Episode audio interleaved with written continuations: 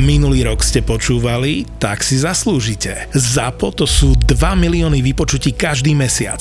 No a v novom roku vám prinášame 5 nových podcastov. Zveromachry, skupinová terapia, road trip, ľahkosť bytia a digitálni rodičia. Ešte viac podcastov znamená ešte viac vypočutí, ale cena za reklamu v podcastoch ZAPO sa nemení. Presne tak.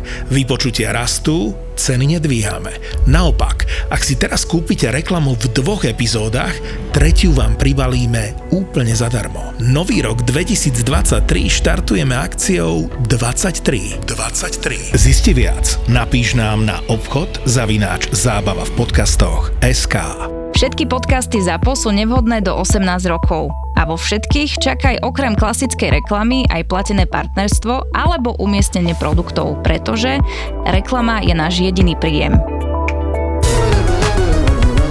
Gabo napadlo mi, keď si povedal, že či navrhujú prieskumky aj, aj návrhy riešenia, tak mi to pripomínalo môjho kamaráta, ktorý sa v živote zásadne riadi heslom, že na každé riešenie existuje problém Takže ja za ním väčšinou dojdem a poviem, že počúvaj, že super, toto, takto by sme mohli urobiť. On mi povie, no, ale to nebude také ľahké. Vieš, normálne mi dokáže vymenovať tri problémy môjho riešenia. Ale to je cenná schopnosť. Že? Ja, ja si ho strašne vážim, rád za ním chodím. Tak mi to napadlo, že či vy ste takí. Ja len som možno ešte k tomu... Vieme samozrejme aj problémy hľadať, ale že? nemyslím si, že za to nás platia. Mne sa stalo teraz fakt pomerne nedávno, že sme boli vo veľkom tendri na kampaň. My sme teda robili tú digitálnu časť, akože skôr že delivery a boli sme s partnerskou organizáciou, akoby agentúrou, ktorá robila ten kreatívny návrh. Klientovi sa strašne ten kreatívny návrh páčil, že bol som na tom prezentácii a fakt už videl som, že, že hýkali, že to je ono, že to trafil a tak ďalej. A už sme všetci si akože už tak pomalinky hovorili, že už koľko nám príde tržby, super, tešíme sa na kampaň a potom si to dali tú kampaň, ten, ten koncept otestovať a tak ďalej a z testu to vyšlo zle, takže z toho nič nebolo, asi to vyzerá takto. najhoršie, aby som tie takže to som chcel povedať, že, že tá prieskumná agentúra nás dosť nasrala, neboli sa teda vy, ale... ale preto tu dnes nesedia. Sú to takí kazišukovia. Preto je tu, preto je tu Tumius.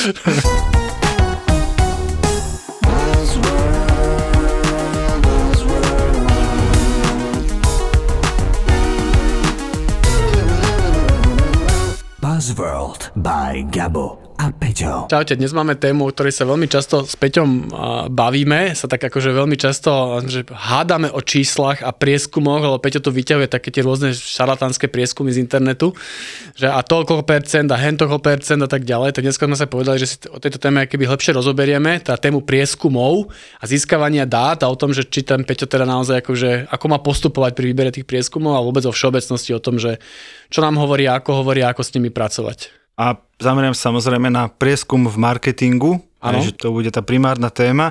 A ja mám na úvod také dve veci, ktoré by mali odznieť v každej publikácii a podcaste o prieskumoch. To prvé je výrok údajne Winstona Churchilla, ale už som čítal, že to nemusí byť pravda. Verím len tým štatistikám, ktoré som sám sfalšoval. Ja sa prikláňam k tomuto názoru, mám to rovnako. A druhú vec, ktorú treba povedať, presne ako Gabo už sa do mňa obul, že Gabo naopak verí len tým prieskumom, ktorého výsledky sa mu páčia. Takže keď ja prinesiem nejaký prieskum, normálne relevantný z internetu, chápete, z internetu, čiže to musí byť pravda a Gabo povie, no to je blbosť. Prečo je to blbosť? To sa mi nezdá, že by takto vyšlo a máme po debate. Takže Gabov prístup prieskumom je, že ak výsledky sa zhodujú s jeho videním sveta, to je tzv. kognitívna dizonancia, tak je to dobrý prieskum, ak sa nezhodujú tie výsledky z jeho sveta, tak nie sú. Ale našťastie sa nebudeme hádať sami dvaja. Hej, no, ja, ja práve chcem sa povedať, že vôbec s tebou nesúhlasím, lebo pointa je, že podľa mňa veľa ľudí pracuje s rôznymi číslami a štatistikami veľmi benevolentne. To znamená, že tak nejaké číslo nájdem na internete a už to tvrdím a už je to pravda. A pre, keďže Ale z toho, že viem, celý náš podcast, počkaj. Viem, že nepresvedčím, tak som si práve zavolal kamaráta, ale nielen teda kamaráta, ale, ale človeka, ktorý akoby nepoznám, jedna, alebo je to z najväčších odborníkov na prieskumy, akého poznám a vždy bol, keďže to môj spolužiak dokonca z výšky, je Palo Baboš a teraz agentúry Tumius, kde máš na starosti práve prieskumy, metodológiu a všetko okolo toho. Tak nejak. Čaute. Čau, čau Paolo. Ahoj. Čau, Paolo. Tak povedz mi, že, že máme veriť internetovým prieskumom? No, ja by som sa pridal do, tejto vašej trojice asi tým, že ja verím len prieskumu, ktorý sám predám. Presne tak. No dobre, a čo teda? Však jasné, že nie všetko, čo sa píše na internete je pravda a nie všetko, čo niekto vydá nejaké číslo, tak ako to odráža e, skutočnosť, ale tak predsa len tie prieskumy vedia byť asi užitočný nástroj pri rozhodovaní, nie? Hlavne v marketingu. Určite áno a keby neboli užitočné, tak si to firmy nerobia, nekupujú a nežije tu z toho niekoľko agentúr a stovky ľudí by asi nemalo prácu, keby to nebolo užitočné. Keď si to skúsme možno ako klasifikovať, keď sa bavíme o prieskum, možno o čom sa vlastne e, bavíme, také jednoduché delenie a Paolo doplňaj ma, opravuj a hovor, že teda nemám pravdu, je na kvantitatívne a kvalitatívne. Vysvetlíme, kvantitatívne je také, kde keby zistuješ na nejakej väčšej vzorke, väčšinou nejakej formu dotazníku alebo rozhovoru, keby dáta o, o, o nejakom veľkom celku, jednoduchne poviem, ktoré vieš zosobniť ešte na väčší celok. A výsledkom veľmi... kvantita, kvantity býva odpoveď na otázku koľko? Zvyčajne a? a potom máte kvalitatívne, ktoré sú také, že idú viacej do hĺbky, ale nie sú reprezentatívne. To znamená, že máš odpoveď na otázku ako, prečo, prečo. Ako? Tak, s tým, že toto delenie je také viac učebnicové, ale v pohode. Gabo je taký akademik, on vždy, keď založí alebo premenuje agentúru, tak je tam názov školy, takže v pohode. Takže v pohode. Podľa mňa dôležitejšie je vedieť, že prieskumy sú hlavne nejakým nástrojom, ktoré majú pomôcť vyriešiť problém a ja by som ich potom delil na, podľa toho, aký problém riešia. Navyše dnes tie technológie umožňujú ísť do hĺbky a zisťovať nejaké pochopenie alebo vhľad aj, v, aj pomocou dotazníka. Takže... Mm. Dobre, ale ty, že kedy riešia aký problém, to znamená, že čo, že aký by si rozdelil podľa problému, neviem, že tie, ktoré riešia kampane, tie, veľký ktoré problém riešia, veľký malý problém. Malý problém. Áno, áno, veľký problém, malý, malý problém je dobrý začiatok, mm. ale nie. Uh, no, keď sa bavíme o marketingu, tak vlastne firma alebo manažer si dá urobiť prieskum, pretože potrebuje nejaké informácie. A ide o to, či rieši problém s predajom, alebo rieši problém s nastavením nejakého produktu, alebo ako ho uviezť na trh, ak je to nový produkt, alebo aké potreby má ľuďom naplniť, alebo to môže byť len nejaký monitoring veľké firmy od bank cez telekomy si sledujú napríklad reklamu, ako zasahuje ľudí, či sa ľuďom páči a tak ďalej. Si pamätajú posolstvo, Napríklad. Či si pamätajú benefit a tak. Tak, či by, či by na základe t- takého posolstva nakúpili. povedzme nakúpili, alebo mm. aspoň si zohnali viac informácií o tom produkte či by radšej išli do online alebo do kamenného obchodu a podobne. V podstate tento typ prieskum je naša vizitka, Peťo, ako našej práce. Keď spravíš kampaň a potom, že akože sa než traseš, ale čakáš, čo vypadne z prieskumu, že či ten brand awareness o tých, o tých 5% tvoja kampaň zvýšila, alebo si trafil no, úplne mimo. Podľa toho napríklad ja delím prieskum agentúry na dobré a zlé. ktoré ti hovoria. Keď, to vidie, keď vidie, že moja kampaň nič neurobila, tak je očividné, že tá prieskumná agentúra vôbec nevie, čo robí. Keď sa ukáže, že namerali správne výsledky, tak ich odporúčam ďalším klientom klientom? Tak, záleží to od klienta, lebo takú čerstvú skúsenosť mám zo včera, že som prezentoval práve v jednej banke, nebudem hovoriť ktorej, asi sa to nesmie veľmi. Ale no, tu môže, sa môže všetko, povedz. Môže, ak je to Slovenská sporiteľňa, môžeš. Alebo ČSB banka po novom, kľudne. A, nie, nie, v Tatra banke teda. A niektoré z tých výsledkov teda boli povedzme pod priemerom a viem, že teda nie všetci klienti to radi počujú, ale túto práve zo strany klienta zaznelo, že to vôbec nie je prekvapivé, práve naopak, že keby tie výsledky boli dobré, tak by ich to prekvapilo, pretože oni vedia, koľko investovali do reklamy a vedia, že konkurencia investuje mm-hmm. viac, takže jednoducho ani nečakajú, že budú na vrchu toho rebríčka v nejakých aspektoch. A, a hlavne na konci dňa vidia, koľko predali daného produktu, tak asi by bolo nelogické, že všetkým sa to páči, všetci to pochopili, všetci sa chystajú nakúpiť a oni majú v tvrdých dátach, že predali polovicu plánovaných čísel, nie? Áno a preto ja hovorím, že ten klient e, najlepšie pozná svoj biznis a aj to prostredie, v ktorom funguje. My ako prieskumníci do ňoho vstúpime na nejaký čas, niečo mu pomôžeme odmerať ale nemá vôbec žiadny zmysel tie čísla skresliť, pretože ten klient e, si to jednoducho spozná a keď mu to nebude sedieť, no tak uh, sám bude pátrať potom, že prečo to nesedí. Takže nechodia za vami reklamky ešte predtým, ako to ukážete klientovi, že a Pálo, mohol by si túto Podľa mňa už nie, nie, nie toľko 5, ako 5 v minulosti. prihodiť, že tak, ako však pozvite na pivo. Podľa mňa to už robia len politici dnes, už nikto iný. no, dobre. Buzzworld. Falšovanie prieskumov. To je akoby, že veľká téma aj v politike, ale povedzme, že niekde inde. Tak väčšina ľudí má predstavu, že je presne o tom, že poviem, Palo, mohol by si tam 5% prihodiť, nech to lepšie vyzerá. Ale on tak vlastne nefunguje, že keby tie falšovať alebo to, že dostať výsledky, ktoré chceš z prieskumu, sa dá úplne inak a jednoduchšie a nefalšuješ to. A to je podľa mňa technika, ktorá neverím, že sa bežnejšie využíva, ale to je akoby, mám moduláciu otázok. Presne tak, vieš sa lepšie, tak, lepšie opýtať. Pýtaš sa otázku tak, aby ti vlastne vyšiel ten výsledok, čo chceš, čo sa podľa mňa robí o mnoho častejšie. Tu podľa mňa, ano. sorry, ale tu podľa mňa ten rozdiel je v tom, či výsledky toho prieskumu majú slúžiť na PR a vtedy naformuluješ prieskum tak, aby vyšiel spôsobom, že Peťo, keď ho povie v podcaste, Gabo mu nebude veriť alebo sa naozaj chceš niečo dozvedieť dovnútra firmy a vtedy potrebuješ vedieť čo najbližšie výsledky pravde. Ale ja rozumiem prieskumom, ktoré sa robia tak, aby to dobre vyzeralo na vonok a to sú presne tie politické prieskumy. No dobré, ale tak no. toto, toto robíte, lebo vieš, že to je tiež taká akože šikma plocha. Neviem si predstaviť prieskum, do ktorého by sme, či už my, ale pokojne by som dal ruku do ohňa za viacero agentúr na Slovensku, že by zasiahli a zmenili číslo. Je to niečo pre mňa nepredstaviteľné, lebo okrem toho, že máme nejaké etické kodexy, ku ktorým sa hlásime, že tí ľudia majú nejakú vlastnú morálku, tak na čo by si to ten klient platil, na čo by dal niekoľko tisíc eur za prieskum, ak nemá záujem sa dozvedieť uh, výsledok no, tak, keď ako ho chce komunikovať návonok, ako vedel týmto, Peťo. S týmto súhlasím, že asi sa nezasahuje Aj. do tých výsledkov. Na druhej strane tu predsa vznikajú akože jednodňové agentúry. Včera ano. neexistovala, dnes niečo namerala, vydá sa to slávnostne von a zajtra už zase tá SROčka neexistuje, tak ona pravdepodobne to ani nenamerala, ona len vyžrebovala tie čísla, lebo si niekto objednal tento typ žrebovania. To sa môže diať, aj som nejaké príklady počul ale myslím si, že seriózne firmy si dávajú pozor na to, aby mali prieskumy od serióznych agentúr. A už aj médiá nezverejňujú dneska prieskumy áno, týchto áno. keby šuflikanských agentúr. Média nie, ale celá tvoja dezinfoscéna žije áno. z akéhokoľvek prieskumu, teraz som stále v tých predvolebných, keď sa im to hodí do ich videnia sveta. Že moja dezinfoscéna to no tak, tak lebo ty si, ty si tu nekorunovaný kráľ dezinfoscény. Dík. No dobré, ale keď sa, ale keď sa vrátime, vieš, že to ma celkom akoby úprimne zaujíma, že keď príde za vami klient, klient a povie, že počuj, Paolo, chcem robiť prieskum a, a čo pošlete nejaké návrhy, čo dotazníka otázok a ty z toho vidíš, že tá otázka je navádzajúca. Že on sa spýta príklad, že ak by ste dostali viacej na výplate, boli by ste za to, aj boli nižšie dane? Čo je jasne akoby navádzajúca otázka, že jasné, akože bol by som za nižšie dane.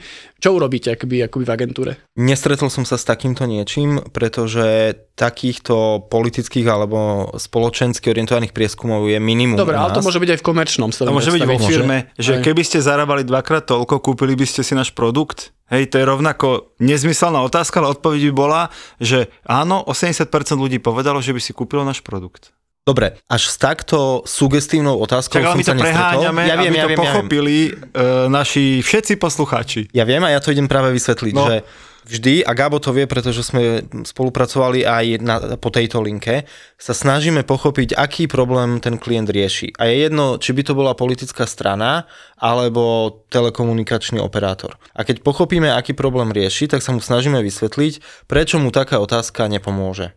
Ak by na nej veľmi trval, tak by asi sa ocitla v dotazníku, ale aj pri interpretácii, pri analýze by mm. som mu stále vysvetľoval, že áno, namerali ste si 50% alebo ja neviem, 70% čokoľvek, fajn, Nezabúdajte na to, že ste ale položili sugestívnu otázku, mm-hmm. ktorá keby znela inak, veľmi pravdepodobne to číslo máte nižšie.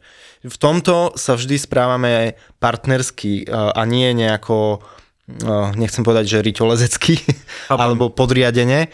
Berieme tých klientov v tomto tak, že síce nás platia, ale snažíme sa im pomôcť. A pomôcť im môžeme len vtedy, keď sme k ním úprimní. No išli by ste sami proti sebe, keby akože on sa ten potom klient samozrejme oháňa, že podľa prieskumu tu minus, neviem, 70%, tak keby si sám vedel, že to je blbé číslo, tak asi by sa aj hambil. My sa tiež snažíme byť úprimní ku klientom, ale u nás v agentúrach to až tak neocenujú. ale ty si vieš, Peťo, ty nemil si arogantnosť s úprimnosťou. Takto. Ja som, ja som na klientov milý. Dobre. No prosím ťa, ďalšia vec, ako sa dá podľa mňa manipulovať s prieskumami, alebo nie, že manipulovať, a čo veľa ľudí nerieši, že dobre, dajme tomu, že sa pýtam správnu vec a v správnom kontexte, no ale opýtam sa to 20 kamarátov a mám pocit, že výsledky sú nie, niečo, že má niečo spoločné s prieskumom. A teraz smerujem ku otázke, že čo je to reprezentatívna vzorka, ale zase nie akademicky, ale že prečo je dôležitá, aká je jej veľkosť z toho celku, že lebo ja napríklad, čo viem ako laik, že na národnej úrovni celoslovenskej reprezentatívna vzorka tisíc a viac ľudí. Hej, že to je také, sa považuje, že to si už myslí väčšina Slovákov. A to vychádza aj z matematických aký modelov vzorcov, to nevyčúcané z prsta, že to je normálne no to, to, to, je to, čo výpočet. vnímam ja. Ale že čo je to tá reprezorka a ako sa určuje veľkosť, že aby som si povedal, toto už je štatisticky relevantný údaj. Reprezentatívna vzorka môže byť aj 100 ľudí. Áno, ak je celok oveľa menší. Nie. Okay. To, je, to je to zaujímavé, čo si nikto neuvedomuje, že tam nejde o to, aký veľký je celok. Príklad, keď si pozriete uh, veľké prieskumy, ktoré sa robia medzinárodne, asi najznámejší pre ľudí bude Eurobarometer. Uh-huh. Aj v Nemecku má vzorku tisíc ľudí, aj vo Francúzsku má tisíc ľudí a aj na Slovensku má tisíc ľudí. Fakt? Takže Fakt. falšujú to. No ja som to vedel ja to Európska ja, únia. to vonku. Poď. No nie, Poď to, zas, to nie nie je dôležitá tá cieľová populácia, mm-hmm. teda, že či v tej krajine alebo kdekoľvek, na čo to chceme uh, zovšeobecniť, uh, žije 80 miliónov ako v Nemecku alebo 5,5 ako na Slovensku. Dôležité je, akú chybu sme ochotní riskovať mm. pri tých záveroch. Že keď ja namerám nejakej politickej strane 10%, tak pri vzorke tisíc ľudí reprezentatívnej to môže byť povedzme od 8,5 do 11,5. Hovoríme tomu interval spolahlivosti, mm-hmm. ja mhm. viem, že nechcete to veľmi odborné termíny odo mňa. No, no, to som už tiež ale... počul, to zatiaľ dobre. dobre, a ako sa došlo k tej tisícke? Že je to nejaké magické číslo, lebo je okrúhle, alebo je to, že... Ano, už, už podstate... sa viac prieskom na agentúre nechce. už si povie, no, že to je skôr tisíc naopak. kolov stačilo už fakt. To je skôr naopak. Ja by som rád predával 5000 vzorky, lebo... Nezaplatíš to preto. Lebo ale nikto Čiže to sa ako keby historicky sa ukázalo, že tá tisícka je už dosť reprezentatívna. Hej, ale je to len nejaké číslo. A kedysi, kedysi bolo také magické číslo no. 1200. Okay. Keď si pozrieš nejaké historické, a mhm. teraz idem späť do 90 rokov, možno začiatkom 2000 prieskumy politické, lebo tie sú najčastejšie zverejňované, tak uh, skoro vždy to bude 1200 niečo. Okay. A potom v istom momente už je to len tá tisícka. To ukázalo. Buzzworld. Aký vplyv v tom celom má tá komunikácia? Lebo my tu dosť často opakujeme, že my sme promotion, my sme len jedna štvrtina marketingu. Keď máš zlý produkt, keď máš zlú cenu na trhu, keď nemáš distribúciu vyriešenú, môžeš mať najkrajšiu reklamu na svete, ľudia ho nekúpia. Čiže toto vy reálne s tým klientom riešite? Lebo ten klient má väčšinou sklony k tomu, že urobili ste na nič kampaň, nepredáva sa to. A ja hovorím, No lebo je to dvakrát drahšie ako vaša konkurencia a to vtipná reklama nepomôže, aby sa to začalo predávať. Ale jasné, to, toto riešime bežne.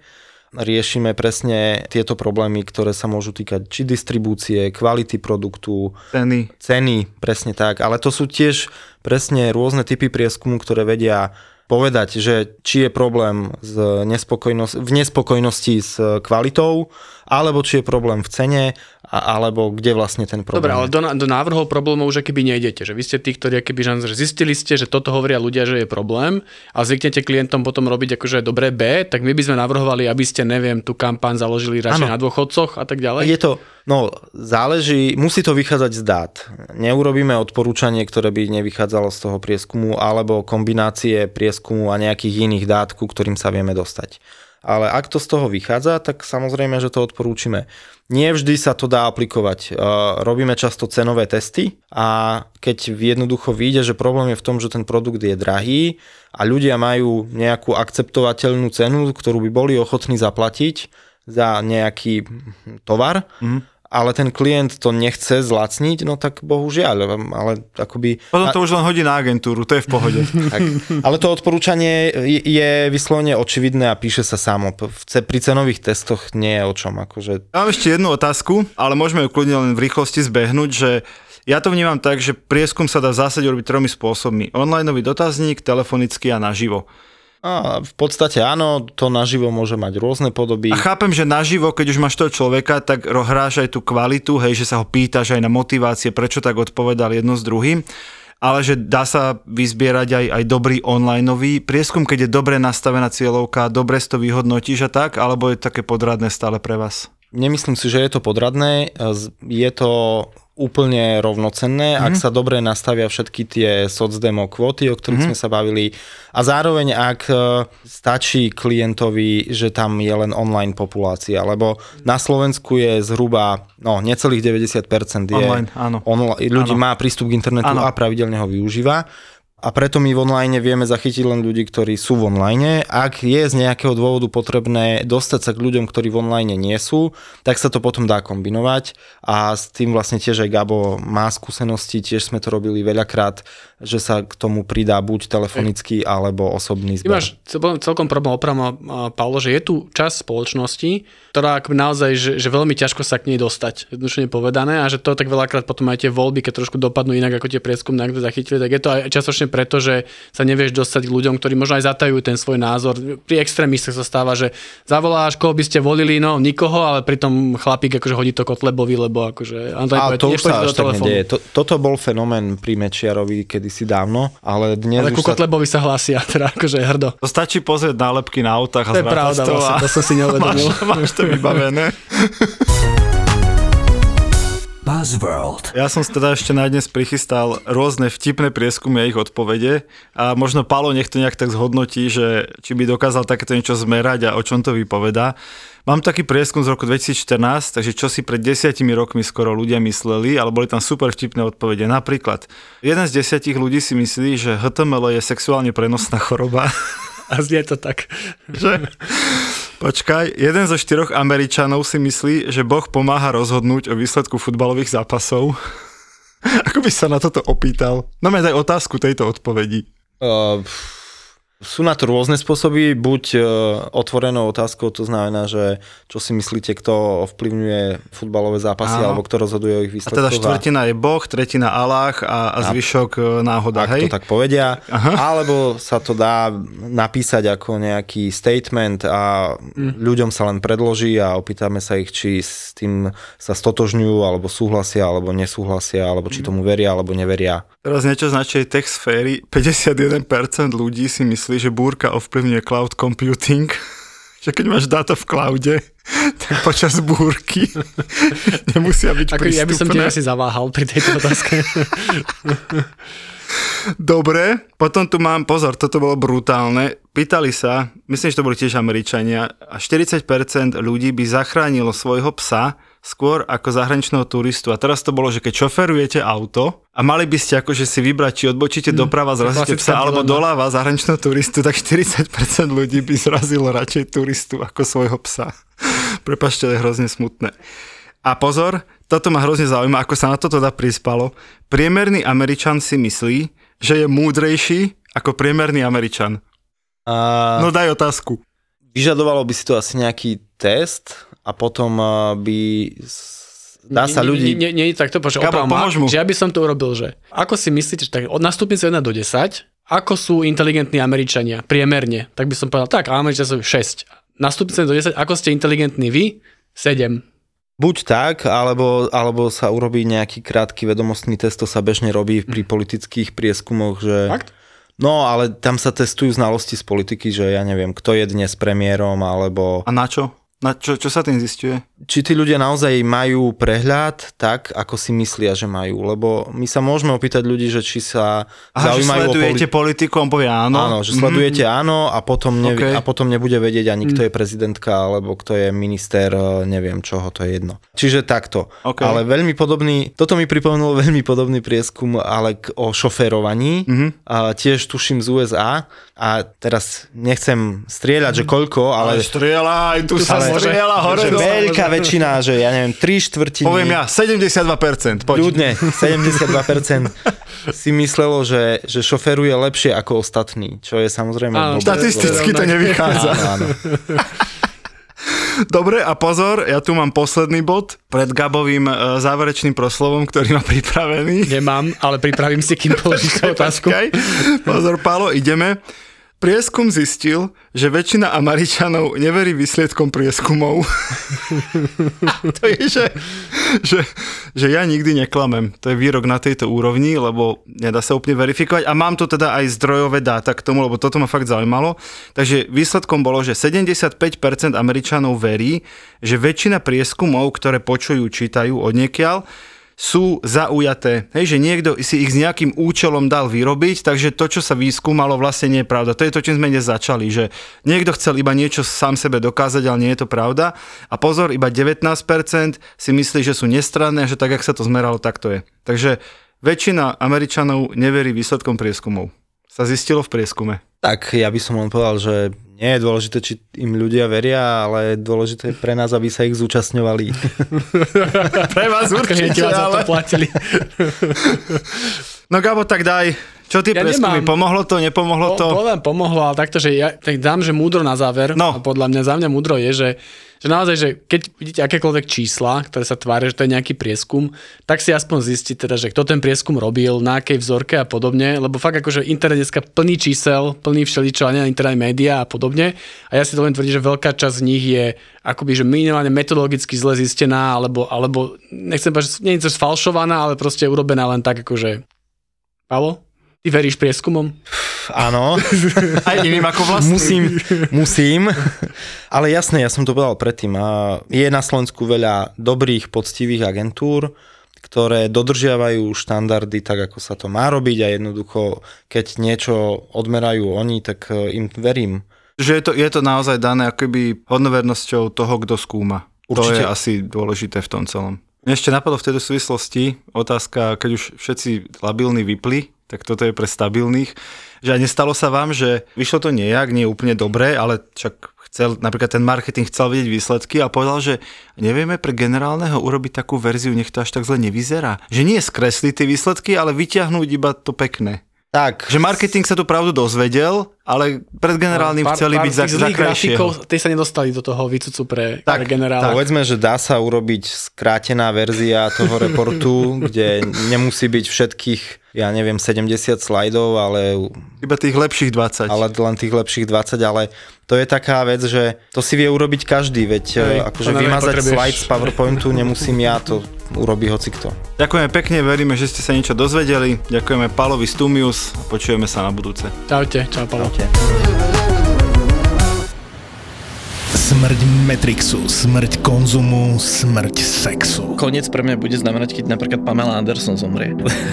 My sme stále v Matrixe. Áno. Smrť reality, smrť vesmíru, smrť vedomia. Keď začne akože zomierať, čiže keď už si vlastne mŕtvý z pohľadu dnešnej medicíny, až po oddelenie ducha od tela. A to je trvá vraj 3,5 dňa. Čo je po smrti? A čo bolo pred veľkým treskom? Odkiaľ sme sa vzali a kam smerujeme? Vykopávanie mŕtvych? Hej, a ako tam berú smrť? Väčšinou zábavné hľadanie odpovedí na najzákladnejšie otázky bytia. Pandorína skrinka. Presne. Plná avatarov. Plná avatarov ju otvoríš a... Smrť na všetky spôsoby predsa.